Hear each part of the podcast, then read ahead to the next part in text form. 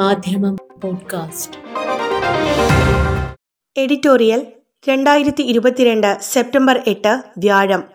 കോൺഗ്രസ് നേതാവ് രാഹുൽ ഗാന്ധിയുടെ നേതൃത്വത്തിൽ കന്യാകുമാരിയിൽ നിന്നും ആരംഭിച്ച യാത്രയുടെ പ്രസക്തിയും ലക്ഷ്യങ്ങളും പരിശോധിക്കുകയാണ് ഇന്നത്തെ എഡിറ്റോറിയൽ. ചുവടുകൾ ഒന്നാകട്ടെ, രാജ്യം ഒന്നിക്കട്ടെ.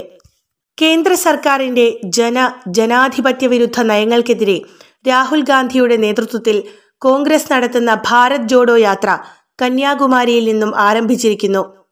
മിലേ കദം ജോഡോ വതൻ, ചുവടുകൾ ഒരുമിപ്പിക്കൂ, ദേശം ഒന്നാകട്ടെ എന്ന മുദ്രാവാക്യവുമായുള്ള ഈ പ്രക്ഷോഭയാത്ര സ്വാതന്ത്ര്യാനന്തര ഇന്ത്യയിൽ കോൺഗ്രസ് ആസൂത്രണം ചെയ്യുന്ന ഏറ്റവും വലിയ രാഷ്ട്രീയ സമരം കൂടിയാണ്.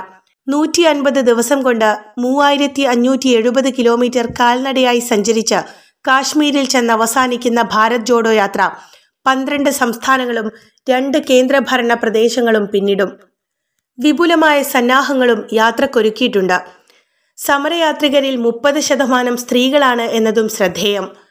ഭയവും വെറുപ്പും വിതറി ഭരണകൂടം മലിനപ്പെടുത്തിയ ഭാരതത്തിന്റെ ആശങ്കകൾ മുറ്റിനിൽക്കുന്ന വഴികളിലൂടെ രാജ്യത്തെ വീണ്ടെടുക്കാൻ രാഹുലും സംഘവും ഇറങ്ങിപ്പുറപ്പെടുന്നുവെന്നാണ് കഴിഞ്ഞ ദിവസം വിളിച്ചു ചേർത്ത വാർത്താ സമ്മേളനത്തിൽ കോൺഗ്രസ് നേതാക്കൾ പ്രഖ്യാപിച്ചത്.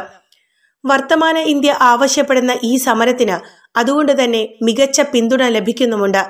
കോൺഗ്രസുമായുള്ള രാഷ്ട്രീയമായ അഭിപ്രായ വ്യത്യാസം നിലനിൽക്കെ തന്നെ സമൂഹത്തിന്റെ വിവിധ തുറകളിൽ നിന്നുള്ളവർ യാത്രയ്ക്ക് ഐക്യദാർഢ്യം പ്രഖ്യാപിക്കുകയുണ്ടായി. രണ്ടായിരത്തി ഇരുപത്തിനാലിലെ ലോക്സഭാ തെരഞ്ഞെടുപ്പിന് പാർട്ടിയെ സജ്ജമാക്കുന്നതിനാണ് ഇങ്ങനെയൊരു യാത്രയെന്നാണ് പൊതുവെ വിലയിരുത്തപ്പെടുന്നത്. എങ്കിലും കോൺഗ്രസ് നേതൃത്വം അത് അംഗീകരിക്കുന്നില്ല. നരേന്ദ്രമോദിയുടെ നേതൃത്വത്തിലെ കേന്ദ്ര സർക്കാരിന്റെ ജനദ്രോഹ ഭരണത്തെയും രാജ്യത്തെ ഭിന്നിപ്പിക്കാനുള്ള അവരുടെ രാഷ്ട്രീയത്തെയും തുറന്നു കാണിക്കാനാണ് ഭാരത് ജോഡോ യാത്രയെന്നാണ് പാർട്ടിയുടെ ഔദ്യോഗിക വിശദീകരണം.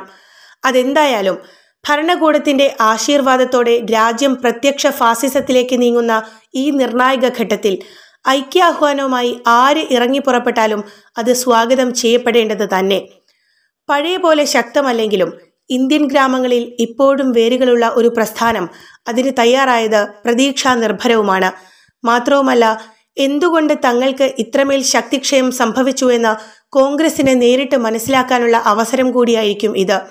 ഒരുപക്ഷെ ആ തിരിച്ചറിവ് തെരഞ്ഞെടുപ്പ് ഗോതകളിലും ഉപകാരപ്പെട്ടേക്കാം.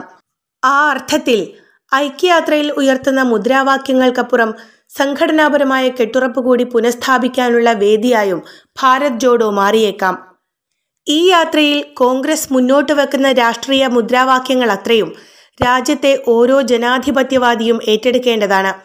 വെറുപ്പിന്റെയും വിദ്വേഷത്തിന്റെയും പ്രത്യയശാസ്ത്രം ഉയർത്തിപ്പിടിച്ച് നാടിനെ ഭിന്നിപ്പിക്കുന്ന, രാജ്യത്തിന്റെ സമ്പദ്ഘടന തകർത്ത് കളഞ്ഞ, ഭരണഘടനാ മൂല്യങ്ങൾ പിച്ചിച്ചീന്തിയ ഒരു ഭരണവർഗത്തെ തുറന്നു കാണിക്കാനുള്ള സമരങ്ങളിൽ മനസ്സുകൊണ്ടെങ്കിലും പങ്കാളിയാവാതെ നിർവാഹമില്ല. പന്ത്രണ്ട് വർഷം മുമ്പ് അമേരിക്കയിലും യൂറോപ്പിലുമെല്ലാം സാമ്പത്തിക മാന്ദ്യം ആഞ്ഞടിച്ചപ്പോൾ പിടിച്ചു നിന്ന അപൂർവം രാജ്യങ്ങളിലൊന്നായിരുന്നു ഇന്ത്യ. കോർപ്പറേറ്റിസത്തിന്റെയും അഴിമതിയുടെയുമെല്ലാം സർവ്വകുഴപ്പങ്ങളും ഉണ്ടായിരുന്നുവെങ്കിലും മൻമോഹൻ സിംഗിന്റെ നേതൃത്വത്തിലുള്ള അന്നത്തെ കേന്ദ്ര സർക്കാരിന്റെ സാമ്പത്തിക മാനേജ്മെന്റ് കിടയറ്റതായിരുന്നുവെന്ന് ആരും സമ്മതിക്കും. എന്നാൽ ഇപ്പോൾ കാര്യങ്ങളാകെ മാറിയിരിക്കുന്നു. മോദിയുടെ സാമ്പത്തിക പരിഷ്കരണ പദ്ധതികൾ രാജ്യത്തെയാകെ പട്ടിണിയുടെ വക്കിലെത്തിച്ചുവെന്നാണ് ഏറ്റവും പുതിയ റിപ്പോർട്ടുകൾ.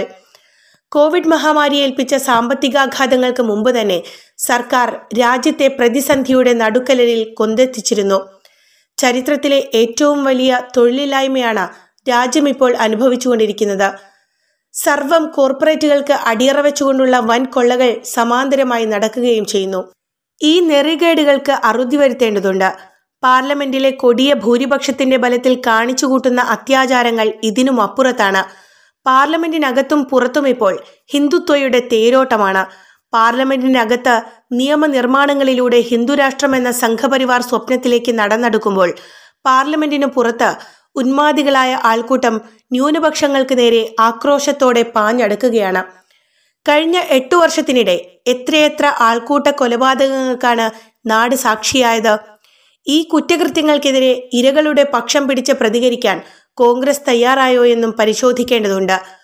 ഭാരത് ജോഡോ പദയാത്രയുടെ ഭാഗമായി തയ്യാറാക്കിയ പത്രക്കുറിപ്പിൽ ഇക്കാര്യങ്ങൾ പരാമർശിക്കുന്നുണ്ടെങ്കിലും അത് ഭരണകൂടത്തിന്റെ ഭിന്നിപ്പിച്ച് ഭരിക്കാനുള്ള തന്ത്രമായിട്ടേ വിലയിരുത്തുന്നുള്ളൂ. വിവേചനത്തിനപ്പുറം ഇതൊരു വംശഹത്യാ പദ്ധതിയാണെന്ന് തുറന്നു പറയാൻ ഈ യാത്രാവേളയിലും തയ്യാറാകുന്നില്ല എന്നതാണ് ആ പാർട്ടിയുടെ പ്രധാന ദൗർബല്യം. രാജ്യത്തെ ന്യൂനപക്ഷ വിഭാഗവും ദലിതരും ആദിവാസികളും ഒക്കെ തന്നെയാണ് ഇപ്പോഴും കോൺഗ്രസിൽ വലിയ പ്രതീക്ഷ അർപ്പിക്കുന്നത് എന്ന് അവർ മനസ്സിലാക്കുന്നത് നന്നാകും. രാഹുലിന്റെയും സംഘത്തിന്റെയും യാത്രാ വഴികളിലെല്ലാം ഈ ജനങ്ങളെ കാണാനാകും. ഹിന്ദുത്വയുടെ ആക്രോശപ്പാച്ചിലിൽ തെറിച്ചു വീണ അവരുടെ ചോരപ്പാടുകളും കണ്ടേക്കാം. രാജ്യത്തിന്റെ പുറംപോക്കിലേക്ക് മാറ്റി നിർത്തപ്പെട്ട ആ സമൂഹത്തിന്റെ വേദനകളിലേക്ക് കൂടി ഇറങ്ങി ചെല്ലുമ്പോഴേ ഭാരത് ജോഡോ ഉയർത്തുന്ന ഐക്യ സന്ദേശം സാർത്ഥകമാകൂ. അത് സാധ്യമാകട്ടെ എന്ന് ആശംസിക്കുന്നു. മാധ്യമം പോഡ്കാസ്റ്റ്.